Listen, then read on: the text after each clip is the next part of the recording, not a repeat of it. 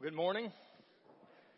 So, you know, you're sitting on vacation and you decide to pull up the news and you find out like the greatest spike in Florida history of COVID-19 is that day and then it's followed by two or three more in a row and you're like, that's pretty encouraging, right? That's an exciting way to spend vacation now. Um, so yeah, we were at the beach. That's why I'm going to kind of make a quick exit. It's not because they're creating a green room for me uh, with M&Ms, no brown or anything like that. Um, I am not in rock star status or or anything. So, um, but yeah, we've missed you guys. Uh, excited to be back. Excited to be in the Word together. Um, so let's let's start with prayer and then we'll we'll, we'll jump in from there. Oh Father, um, help us to lift our eyes up. It's too easy to look at the news and our hearts be filled with turmoil. It's too easy to get sucked into politics and causes and our hearts fear or doubt or enrage. It's too easy to look around. And Father, our hope and our help is up. It's up above the mountains. It's the one who framed the earth. It is the one who sent his son to be hated and mocked and scorned all the way to a cross. To make enemies his children. And so, Father, help us to lift our eyes up that we might look at this world as people who need your Son, whether they agree with us or not. Who need your Son, whether they have the same politics as us or not. Who need your Son, whether they follow the same causes or us as not or not. That the deepest burning need of humanity is your Son. And that we would walk into our groups and we'd walk into our circles of influence with that burning in our heart and nothing else being higher than that. Lift our eyes up, we pray. In Jesus' name. Amen. So, how many of you have sent a text message that like completely got misinterpreted? Anyone? Caused some anger that you didn't think anything was anger causing about it? Caused some relationship tension and you're like, that isn't at all what was supposed to happen? So many things get lost in translation in a text, right? You, there's, there's things, especially the important stuff, that have to happen face to face, right? We've all been there. We've all had some family discussions based on something like that. Heated family discussions based on stuff like that, right? We've all been there. And so technology is good for its purpose, but there's some things that have to happen face to face. And I think that's a great analogy uh, as we look at discipleship, as we look at growing in Christ together. Too many things get lost in translation if we just do this in a, in a, well, not as big as it used to be gathering. Hopefully, you know, we're, we're spread out some. But, but too many things get lost in translation if we stay at this distance from each other. Too many things get lost in translation if we just go to our groups and if we just do our, our appointed Sunday and maybe Wednesday times. Too many things go missing, right? If we aren't face to face, it's too easy to hide. It's too easy to drift. It's too easy to disappear and no one really know it. It's too easy to put up a front or a face with another person from a technological distance. We're meant to be face to face. We need to be face to face. We are made to be face to face. And there's nothing that can substitute that in our lives. And so, uh, as a staff, we've been wrestling with it. It's like, how do we, how do we get to a place where through our Sunday schools and through our groups, how do we know where everybody is and how everybody is? Where are they spiritually? What kind of toll has uh, isolation and pandemic and social unrest, what kind of toll is it taking on them spiritually? Maybe they're thriving.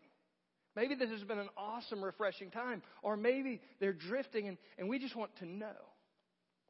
And there's so many things that can only happen face to face. And so uh, I would just encourage you for your circles, and as we work through our classes and our teachers and our leaders, find out how the people around you are doing spiritually.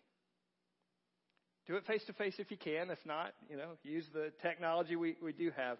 Uh, but we're looking at, at First Thessalonians today as we continue through our series, and we've talked about the major theme of, of 1 Thessalonians is that in light of the return of Christ, meaning the return of Christ is a motivator, the return of Christ is a sustainer. So in light of the return of Christ, that we should proclaim the gospel boldly to the people around us, to the culture around us, to the people that are in our circles of influence. But we shouldn't just proclaim it, we should live gospel enhancing lives so that what our words say are enhanced by the way we live our lives and the way we treat people and the way we care about people and the way we speak, whether it be electronic speech or verbal speech, that we, that we enhance the gospel with our lives and that we have embraced genuine gospel community.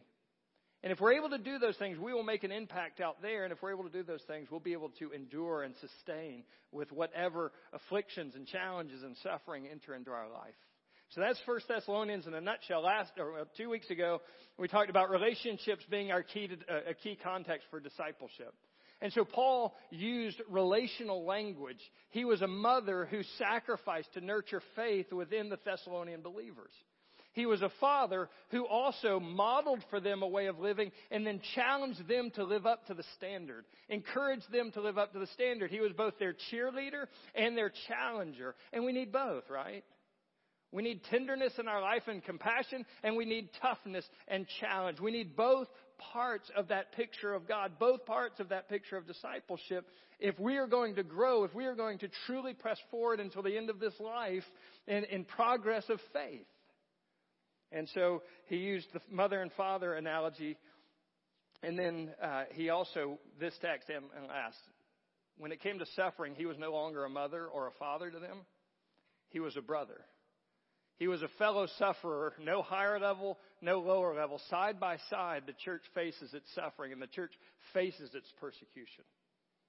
And so, again, this week we transition from those relational terms to continuing relationships as a context for discipleship, but more from the vantage point of Paul giving a testimony of his experiences and his motives and the things that he faced and experienced. And he's going to go from that vantage point as he transitions into the next section. And so relationships are the pathway for discipleship. Let's look at it in 1 Thessalonians chapter 2. By the way, I don't know if I graded out on your bulletin or if I just thought about doing that. We're not going to get through one through five. I'm just going to go ahead and confess it up front. So we're going to do two points today. Uh, we're going to go through the end of chapter two, and I think that'll be sufficient. Uh, I've just learned myself enough to like not even try. Okay. and so we also thank God constantly for this. That when you received the word of God, which you heard from us, you accepted it, not as the word of men, but as it really is, the Word of God, which is at work in you believers. For you, brothers, became imitators of the churches of God in Christ Jesus that are in Judea. For you suffered the same things from your own countrymen as they did from the Jews, who killed both the Lord Jesus and the prophets, and they drove us out, and they displeased God and oppose all mankind by hindering us from speaking to the Gentiles that they might be saved. So as to always fill up the measure of their sins, but wrath has come upon them at last. But since we were torn away from you, brothers, for a short time, in person, not in heart, we endeavored the more eagerly and with a great desire to see you face to face. Because we wanted to come to you, I, Paul, again and again. But Satan hindered us. For what is our hope or joy or crown of boasting before the Lord, our Lord Jesus at his coming. Is it not you? For you are our glory and our joy. Relationships are the pathway for discipleship. Let's look at the first part. Disciple with the word so that transformation and endurance result. Disciple with the word so that transformation and endurance result. There's two major books that you can go to for wisdom, for counsel, for perspective. Now, I'm simplifying things. The first book you can go to is the book of human history, right? And today's newspaper is tomorrow's history. So the book of human history, the accumulated knowledge and insights of all that have come before us, all the events that have come before us. And, and so you can look at throughout history and you'll find there's nothing new under the sun. We've tread this ground before. Somebody has tread this ground before. And so you can go into history and you can see how did they think? What philosophies were present? You can go into human history and you can, you can look at how did they solve this problem and how did they handle this issue. And you know what you'll find? At least this is all I remember from history. It wasn't my subject, I'll be honest. Here's what I remember from human history. This war led to a little bit of peace, that led to this war, that led to a little bit of peace, that led to this war, that led to a little bit of peace, that led to, to this war. And so for like however many thousands of years or billions, if that's your perspective, however many thousands of years of human history we have recorded, war, war, war, war. And you know what we've gotten really good at? Is killing people better and faster and more at one time. That's the book of human history. We've gone from oppression to oppression, to injustice to injustice, to war to war, and we have got this devastated, scorched landscape of human history. This is how man's ideas work out. This is how the solutions of man work out. And if we, if we forget that history, we are doomed to go back and redo it again. We've tried this. And I'm not saying that for any particular issue of today. I'm just saying there is a source book that we go to, and it is the source book of human wisdom. It is the source book of human experience. It is the source book of how humans handle problems and situations. And it is tragic and devastating. It is tragic and devastating on individual levels, and it is tra- tragic and devastating on national levels. The, the body count is beyond our ability to comprehend. And that's man's wisdom for you. That's man's solution for you. And so whether it's a local political issue or a family issue or a cultural issue or major cultural upheaval or politics or just plain common sense, it's a book that you can go to to try to solve human problems. And if we solve human problems using the book of history, using man's book with man's ideas and man's ways, if we disciple people into our politics, or if we disciple people into our morals, if we disciple people into our causes, or if we disciple people into man's way of dealing with stuff, we can feel really good. We can feel very right and very superior. But we can make absolutely no impact on transforming the human heart because the human's deepest problems, humanity's deepest problems, culture's deepest problems are not solved by man's wisdom, by man's words, and by man's ways. They are futile and they are powerless ultimately. Now that's not to say there is not a common grace where we are definitely more comfortable and we've eradicated diseases and, and, and we don't die of things we used to die of a hundred years ago, but it is to say that ultimately man's history is a history of devastation fallen man's history. But there's another book I want to commend to you. There's another book that will give you a perspective. There is another way of thinking about the world. There is another way of viewing the world. There is another book to live by. And it is a book written by God. It is a book about a God who creates. It is a book about a God who redeems. It is a book about a God who walks into the suffering of humanity to, to sustain or to pull them out. It is a book about a God who is a refuge. It is a book about a God who pursues people who run from Him as fast as they possibly can, but He outruns them, pursues them, saves them, rescues them, gathers them. It is a book about redemption. It is a book about salvation. And ultimately, it is a book about replanting Eden in the scorched earth of man's ideas and man's philosophies. Now, this book is powerful. This book can solve the deepest human challenges on an individual level, a family level, a, a, a culture's level, a nation's level, and a world's level. This book alone has solutions, but it doesn't just have solutions. This book alone has the power to actually transform the real issue. And I want to commend this book to you. There is a gospel that saves. When it saves, it reconciles us to God and to each other. And when it reconciles us to God and each other, it sends us out into the world to labor in love and to work in faith to replant Eden where the fall is scorched. So, which book? Which book will you choose to view the world through? Which book will you choose to be governed by?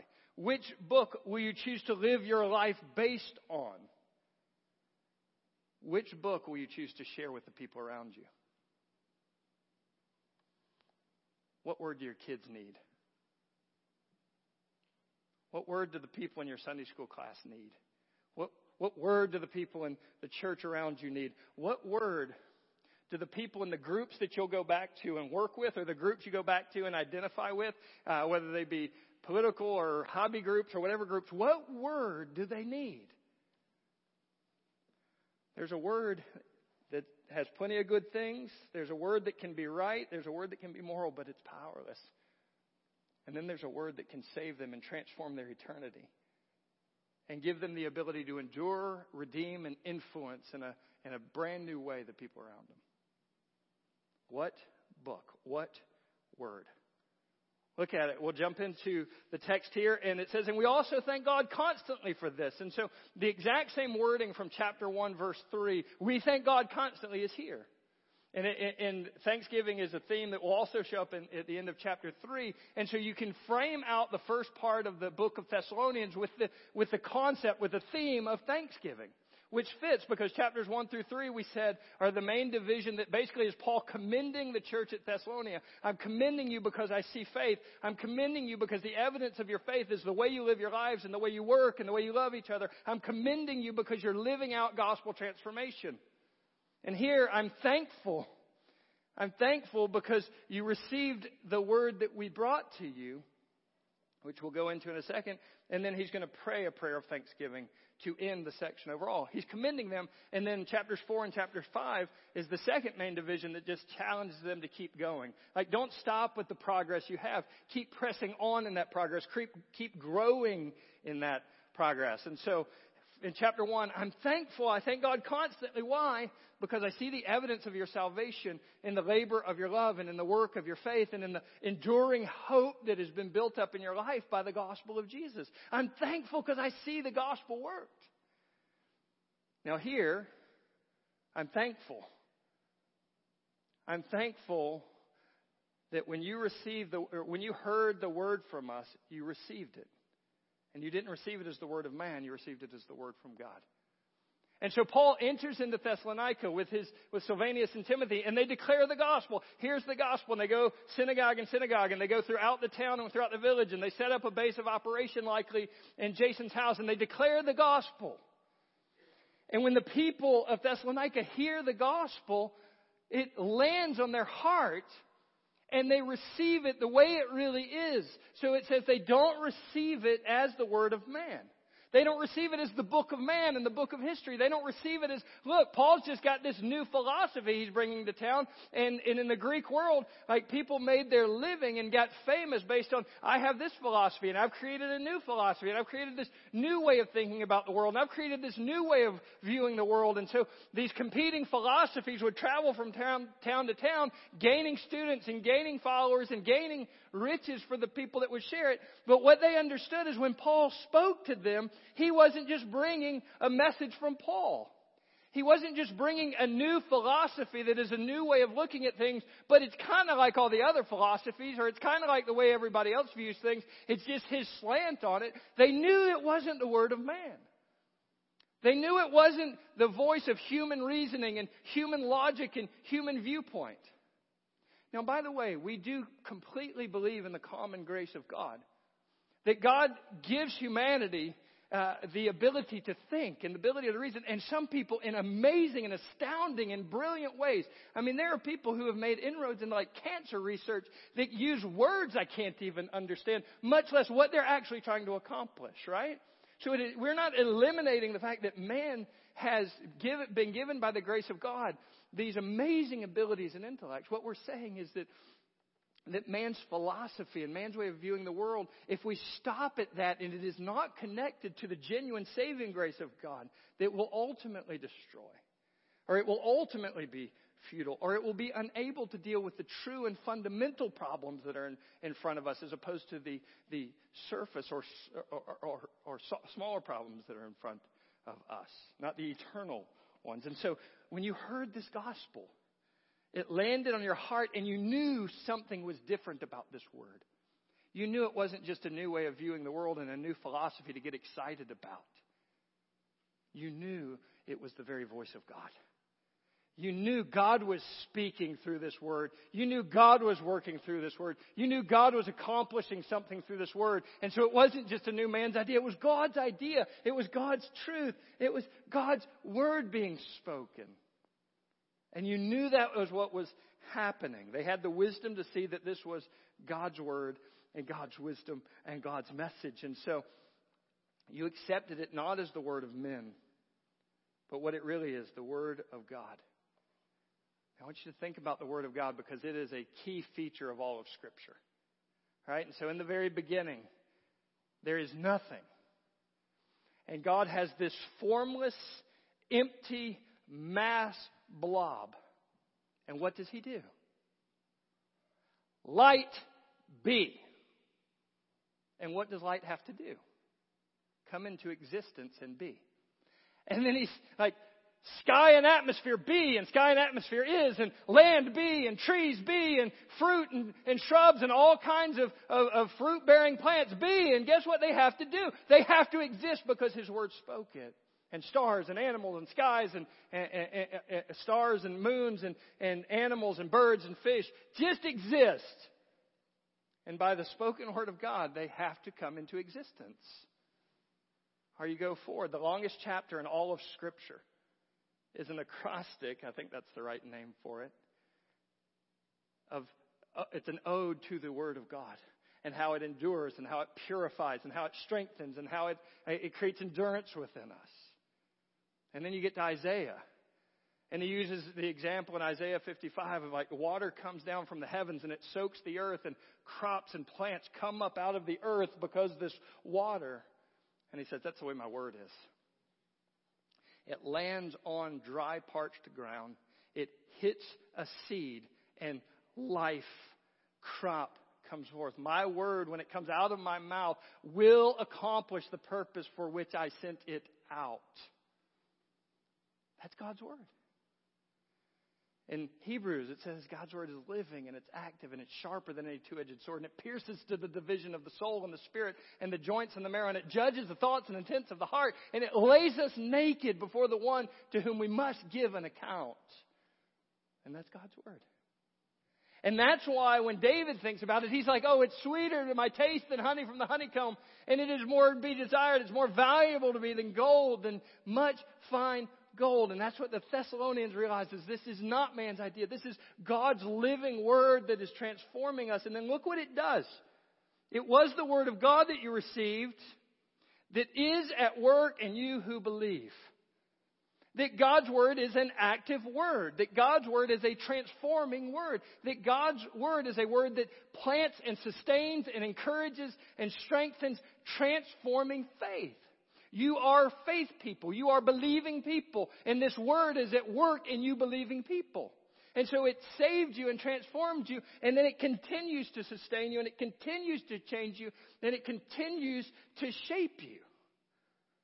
You received it as a word, and that word is at work in you. I mean, if it doesn't make you throw up, have you opened up Facebook lately? Or Twitter? How many minds have gotten changed lately in 140 characters or less? Now, we've gotten pretty mad at each other. We've thrown some zingers in there. We've yelled our platitudes at the other sides. How many minds and hearts have been changed in 140 characters or less? But we've been able to retreat to our comfortable side, certain of our own rightness at the same time. Certain that we really got him with that one. Have we seen any redemption, any salvation, any transformation through the words of man? What do, what message should we view the world through and what message should we give to the people around us? There's one of hope and life and redemption, and there's one that is so weak and so futile. And we see it every day, but we still jump in, or we still watch it like a train wreck. We can't take our eyes off of it. There is a better word, and it's a word that works. It's a word that's active. It's a word that creates life. What word? What book? And then he moves to this next section that's directly tied to that. You have this word that's living and active inside of you. You have this word that works. And there's a specific case that works that I want to commend you with. It works in the middle of your suffering. You see, the Bible is not Bible land and Bible world. Like that's what I kind of when I early in my faith kind of you read it and it's like, oh, these are Bible characters in the Bible world, and it all works out well in the Bible world and the Bible story. No, this is like a real word for real life. In the middle of your suffering, this word that works sustains you. And so this word of God that you receive is a word that is a word that is going to sustain you in the middle of it. And so look at what he says. For, that's connecting it back into the word of God. For you suffered the same things from your own countrymen as they did from the Jews. Or I'm sorry, for you brothers became imitators of the churches of God in Christ Jesus that are in Judea. For you suffered the same things. Alright, so do you see the connection? Like, here's the word, it's at work in you, and he's not commending them for suffering. Everybody suffers. He's not commending them because, hey, you got a tough lot and a tough hand, good for you. He's commending them because they endure in the face of suffering. He's commending them because they remained faithful to Jesus even when it was hard and even when it cost them something. And so he's like, you brothers became imitators of the churches of Judea. You have a legacy of faith. Now in chapter one, you imitated the apostles' lifestyle and you imitated the way the Lord Jesus lived and what Jesus taught. So you, you became imitators of us and of Jesus in your, your way of living, and now you're going to become imitators in a different way. You're going to become imitators in how you endure through suffering. You're going to become imitators in what it's like to keep going with Jesus when it costs and when it's hard. You became imitators of the churches of Judea, the mother church, the first church, the church that was in Judea, in the Jerusalem area. How did you imitate them? You suffered from your countrymen the way they suffered from the Jews. That's the imitation. You suffered and endured. Now, when it says you suffered from your countrymen, what is he saying? You suffered from the people that are part of your region and part of your culture. And what happened to the Jews? They suffered and they were persecuted by the people in their region and that were part of their culture. And so the Jewish one was a little more homogenous. It was more religious. It was more, uh, obviously, directly religiously anti-Christian because that was an affront to their belief system. But in the Thessalonica church, in the Thessalonica region, you had this very mixed religious system and you had Jews and you had Gentiles and all the stuff that was a part of it. But, but part of the people that surrounded them and the culture that they lived in they persecuted them and they suffered at their hands. And I think that's a good warning to us, or I think that's a good reminder to us. Suffering is a perfectly normal and natural part of the Christian life. And if you follow the road of Jesus, not the road of our, our, views and not the road of our politics, if you follow the road of the cross, the people in your area and the people in your culture and the people in your tribe will persecute you for it. Now, that may be the persecution of we're going to slap you on the hand until you get back in line. It may be the persecution of, hey, we're just going to kick you out of the group. We can't be friends anymore.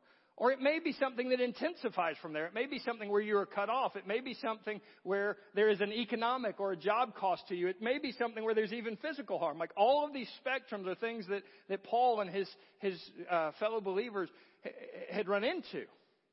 But you suffered from the people in your culture. Why? Because you were transformed out of that culture. Right? If you still followed the culture, the culture would still love you. If you still lived the same way everybody around you lived, you wouldn't be suffering for that. I think that's a warning to every single believer across the nation right now. Because it is too easy to walk on one side of culture or another side of the cultural issue, and it is too hard to walk with Jesus and speak a, a word of life into every culture. It's too easy to say, well, I'm on this side and my side's right and there's a good reason for it while keeping at a distance anybody that disagrees with me. But if you walk the road of Jesus, you know who's going to hate you? Everybody. You know who's not going to hate you? The people that God is calling out of death into life. The people that God is calling to himself. But you know what you'll offer? You will offer a word of life to your culture that no one else can offer because God uniquely put you there.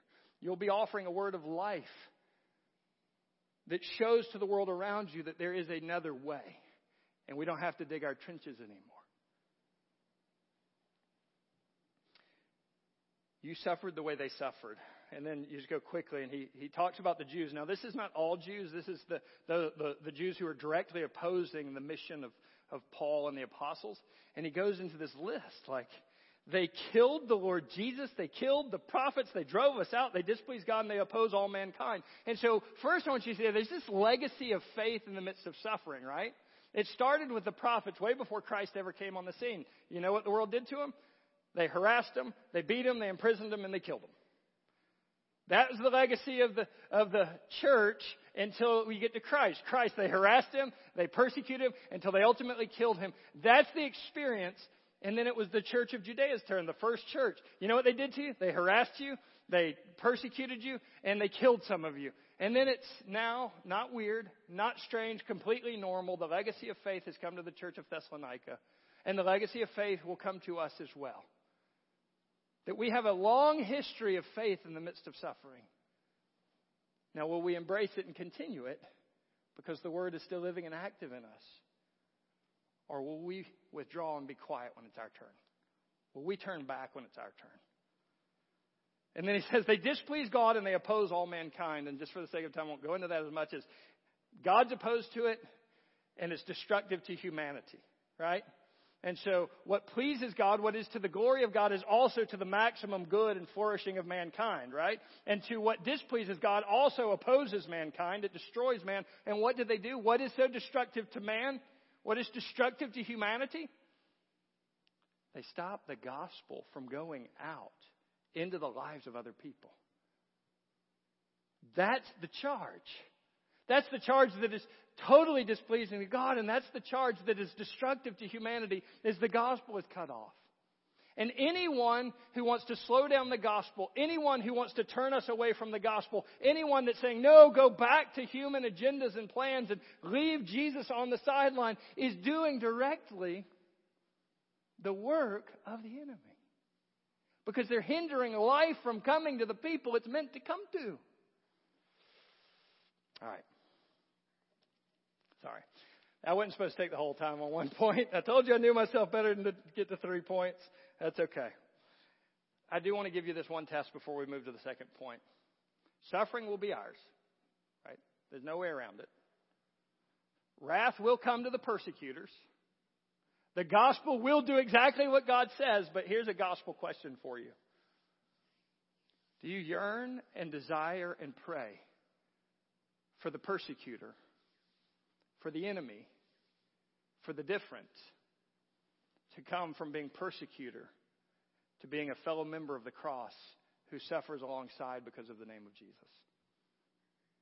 If there is somebody that you would rather them be enemies and go to hell than to be saved, there is something wrong with you. Not them, not their politics, not their atrocious behavior. They're lost. But if you don't want salvation to visit the people different than you, different politics from you, different agenda from you, different race than you, different cause than you, different way of viewing the world from you, if you don't want the gospel to go to them because the issue is too important to you, there is a problem with you. The gospel is what people need, and yes, it speaks life and yes, it speaks transformation. And yes, it goes and undoes oppression and undoes injustice. But do not let anything in your heart say, I want to hinder the gospel because that person's not worthy. That person doesn't fit. That person is too different from me and makes me too mad. All right. Second point disciple by remembering the eternal joy and worth of investing in others. disciple by remembering the eternal joy. This is what I'm supposed to be focused on. Uh, yeah, we're going to have to go. Here's the deal. You're made by God. You're made for God. And there is a bigger joy than the joy of your sports, your money, uh, your, your side, your retirement, your house. There is a bigger joy that is available to you in God and not just God in giving your life away to people. When you give your life away to people, you will find more than you could ever possibly lose, and you will find more than you could ever gain anywhere else. So let's look at it in the text. And so he goes on, he says, But since we were torn away from you, brothers, for a short time in person and heart, we've endeavored and more eagerly to come back to you. We've desired to come back to you. And so what is he saying? The word for torn away is a very powerful emotional word. It means to orphan or bereave of parents. When we were taken from you, it was like us losing our kids and knowing our kids had to go fend for themselves without us. That's how uh, deeply heart wrenching for us it was. And so, like, Paul, why hadn't you been back? We're suffering. Paul, how, why haven't you been back? We've needed you. And Paul's like, it has torn my heart out that I've been separated from you. It was like I was, or, like you were orphaned and left alone, and it it, it tears my heart out. But remember, that was just a physical thing. It was in person. It was face to face. I was, you were never torn out of my heart. Right? You, you never left my affections. You never left my thoughts. You never left my heart. So we were torn away in person, but we were not torn away. You were not torn away in heart.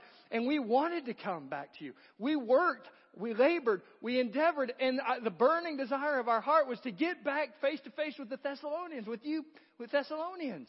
We're not absent because we wanted to be. We're not absent because we haven't tried our best. He's going to tell us why he was absent in a second. Now, I think for me, the past four months have made this statement make more sense than any time in my, in my Christian life. I've never had to be separated from the gathered body of believers for any length of time, right? I, I've never not gotten to go into a Sunday school class. I've never not gotten to show up in church. I've never not gotten to have meals and, and share time with, with other believers. Like from, from the first church I was a member to now. So for the first time in my Christian experience, for four months, we're cut off from each other. And there's this longing to be back. And so, like, when I stand up here, I'm like, God, so good to see your face. Like, that's not the thing that I'm supposed to say because I'm a preacher to say that. It's like I just stand up and look out, like, wow, it is so good to be back. Do you feel that way? And I think there's a danger that I want to warn us all about, and it's the danger of getting a little too comfortable sitting at home. Because it's nice to have a cup of coffee and sit in your PJs and watch a screen. There's some good things to that. Don't let it be comfortable to worship at a distance. There are, there are medical realities that make it necessary, but don't let it become okay. Don't let it become normal and comfortable to not get together with other believers, not to share meals with other believers, not to share small group times with other believers. Never, ever, ever let that be okay in your heart, even if it has to be a medical reality for the time. We longed to be face to face and we worked hard to be face to face, but it didn't work out because Satan hindered us. Satan hindered us. I'm going to give you two quick reasons that maybe, this is one of those statements, by the way, that's like, Paul, could you have just written one more sentence for me? Do you ever run into the Bible and you're like, God, Paul, if you just give me one more sentence on that one? Like we could settle election if Paul would write one sentence. We could settle uh, all the great issues that the church has fought about for 2,000 years. If Paul would have just written one more sentence, come on, it's the, they wouldn't have taken much page. Satan hindered us. Paul, come on. That's a big enough statement that you could have followed it up with like, what's the deal? Here's a couple options. One, the thorn in the flesh was considered a messenger of Satan sent to buffet Paul, 1 Corinthians chapter 12. So that's, that's possible, that one of the possibilities. Or the other possibility is the organized uh, opposition to Paul and to his group of, of missionaries was so well put together and so, so intense that it actually prevented them from getting back to the region. So if you remember, they're run out, they're beaten in Philippi and they're run out of Philippi. They head over to Berea. They chase them down in Berea and run them out of Berea. They, they, they go to, to Thessalonica and they cause a huge riot and they get them run out of Thessalonica. This region had an entrenched opposition. So maybe that's what, what Paul was thinking about. But we wanted to be back and Satan hindered us. But let me help you understand the value I put on you as a group of believers. And that's what he closes this section with. And this is a rhetorical question, which means it's really a statement. What is our hope or joy our crown of boasting before the Lord Jesus at his coming. It's you. Meaning when Jesus comes back and I, Paul, stand in the presence of Jesus perfected and completed and all the work is done and, and to die is gain or to be in the presence of Christ, it's eternal gain that has just been opened up to me. What at that moment will be my hope? That from here until there, you by the gospel will have sustained. You by the gospel will have stayed faithful. You by the gospel will not have turned back and you'll be standing right there before the face of Jesus with me. That's my hope. That whatever it takes out of my life to get you from here to there faithfully, from here to there without turning back, my hope is that that's going to happen. That Jesus will secure you and my life will spur you on. What's my joy? What is my joy when Jesus comes back? Is it going to be standing in the face of Jesus? Look, Jesus, how big my bank account is. Look, Jesus, how many times my sports team won. Now, I love sports, by the way. All right, don't get me wrong. Look, Jesus, at all the career accomplishments that I had. Do you think that's going to be your joy at the face of Jesus when he comes back? No. What is your joy going to be? The joy in the face of Jesus is going to be to look around and say, these are people that are here in part because I gave my life to them. What is the greatest joy for all of your eternity? What is the greatest joy for your life right now? It is not accumulating. It is people with names and faces growing and securing and converting and, and walking faithfully into eternity with you. So that the face of Jesus, you look around and you're like, these are people I've loved. These are people I've given my life to. These are people that I've invested in. These are people that have invested in me. That's my joy.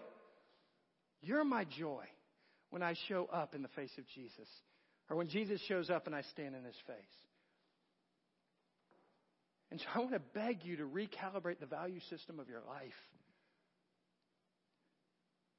Yes, we must work, and yes, you should strive to diligently, with excellence, do everything you can to the best of your ability. You should be the best that your company has, or the best you you can give to your company.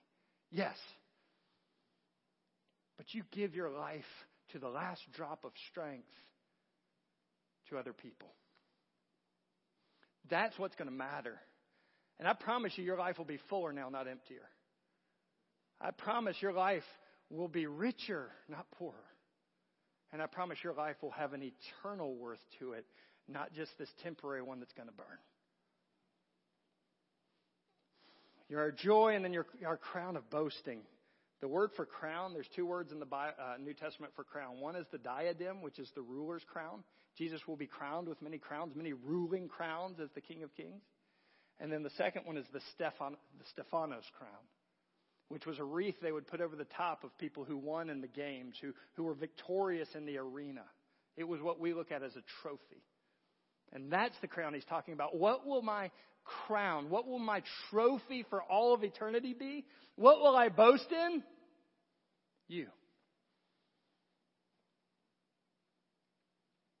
Now, just to qualify this before we go into practical things, we're generally told to like boast in nothing but Christ and Him crucified, right? It's a little weird to say, I boast in you. You're my trophy. But if you look at them, they're one and the same. I'm not boasting in Paul and Paul's life and Paul's ministry. I'm boasting in what the cross accomplished in your life. I'm boasting in what the cross did in your life to get you to this moment. And so, yes, I got to be a part of that. That's so awesome of God to let me. But this crown, this trophy, is the crown of what Jesus accomplished through me in the lives of people. It's not mine, it's Jesus' work. And it's you. And then he just summarizes it. You are our glory, you are our joy. I watched a movie forever ago called The Gods Must Be Crazy. Don't necessarily recommend it. It, it was like one of these little independent films that really didn't, I'm assuming didn't do much. I doubt many of y'all seen it. But here's the deal.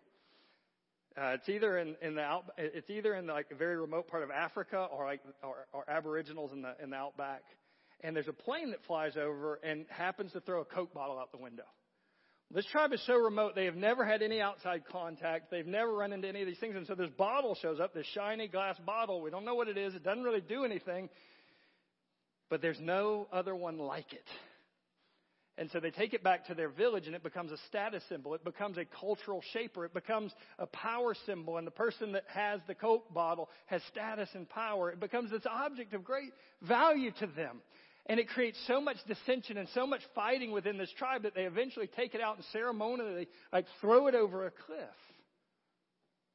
You know what it's worth to you? Five cents, probably not worth taking it to the recycling bin to get. When it comes to discipleship, when it comes to relationships and investing your life in the people around you, I'm afraid that in our church context that we valued that like we value a Coke bottle. It's not worth the five cents to drive over there and recycle it to get it. It's not worth maybe the 15 cents that it would take to go and get it. And this would be a, or a great Seinfeld reference would come in, but I can't, for time's sake, go to Seinfeld. But I think we view discipleship that, that way, and I want to challenge you and I want to challenge me to start viewing chi- discipleship the way this tribe viewed that Coke bottle. It is so precious and so unique and so valuable. It is so culture shaping. And so, which way do you look at investing in people around you? Five cents or precious? A few practical things as we wrap up here. First, embrace God's word, not man's ideas. Man's ideas can be right, and they can be moral, and they can be emotion stirring, but they're ultimately going to be futile, and they cannot solve the problems they are so hurt by. But there's a word that comes from God that can transform us, bring us together, and go and actually make a difference in the world around us.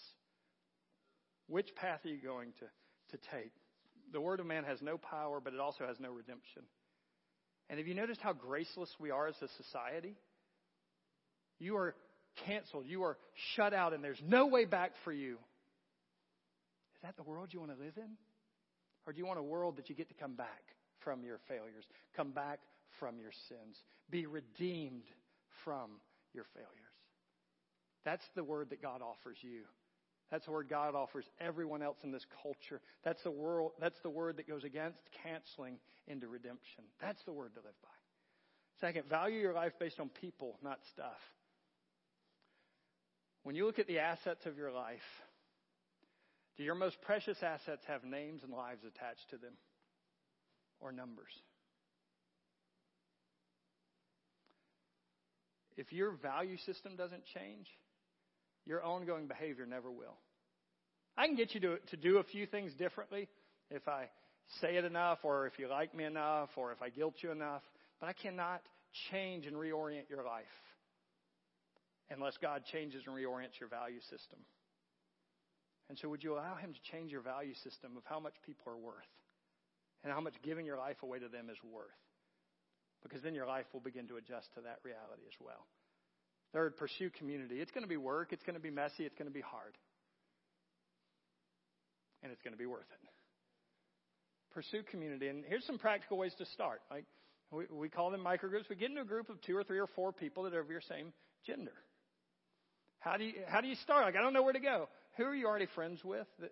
What believers are you already friends with that you can make your relationship more intentional? See if that's something God has for you. Look around your Sunday school class. You're already with them weekly, and at some point we'll have parties again. Who knows when? Like, is there anybody in that group of people that God might just connect you to? And if it's not that, men's or women's study, just broaden it out until you run into somebody that like God is attaching your life to for growth and change. And if, as a last resort, not a first, like don't call us first, but call us at the end of this process. If you still need help, then, then let us know. and Let us see how we can help you out with that. Pursue community. Open up your home and open up your table. That's a way you can pursue community. But don't settle for anything less than face to face. Don't settle for anything less than life to life. Too much gets lost in translation otherwise. And then lastly, the First Thessalonian challenge, as Michael Micah shared, we want to have you and me and every single one of us share our faith with one person we believe to not know Jesus before the end of this series. And as you can tell, it's taken a little longer than we thought, so you've got a little more time to look at your relationships with a lot of intentionality and see what God might want to do. Let's pray together. So, Father, fill us with your word. Your word is life and it's beautiful and it's precious. And put your word on our lips that we might be able to give hope and life to the people around us. That we might be able to see redemption plant itself in the scorched earth of the fall that life might come back, that life might flourish, that life might flow from us. God, would you work within us that truth, that reality, we pray in Jesus' name. Amen. Would you stand and sing with us as we close?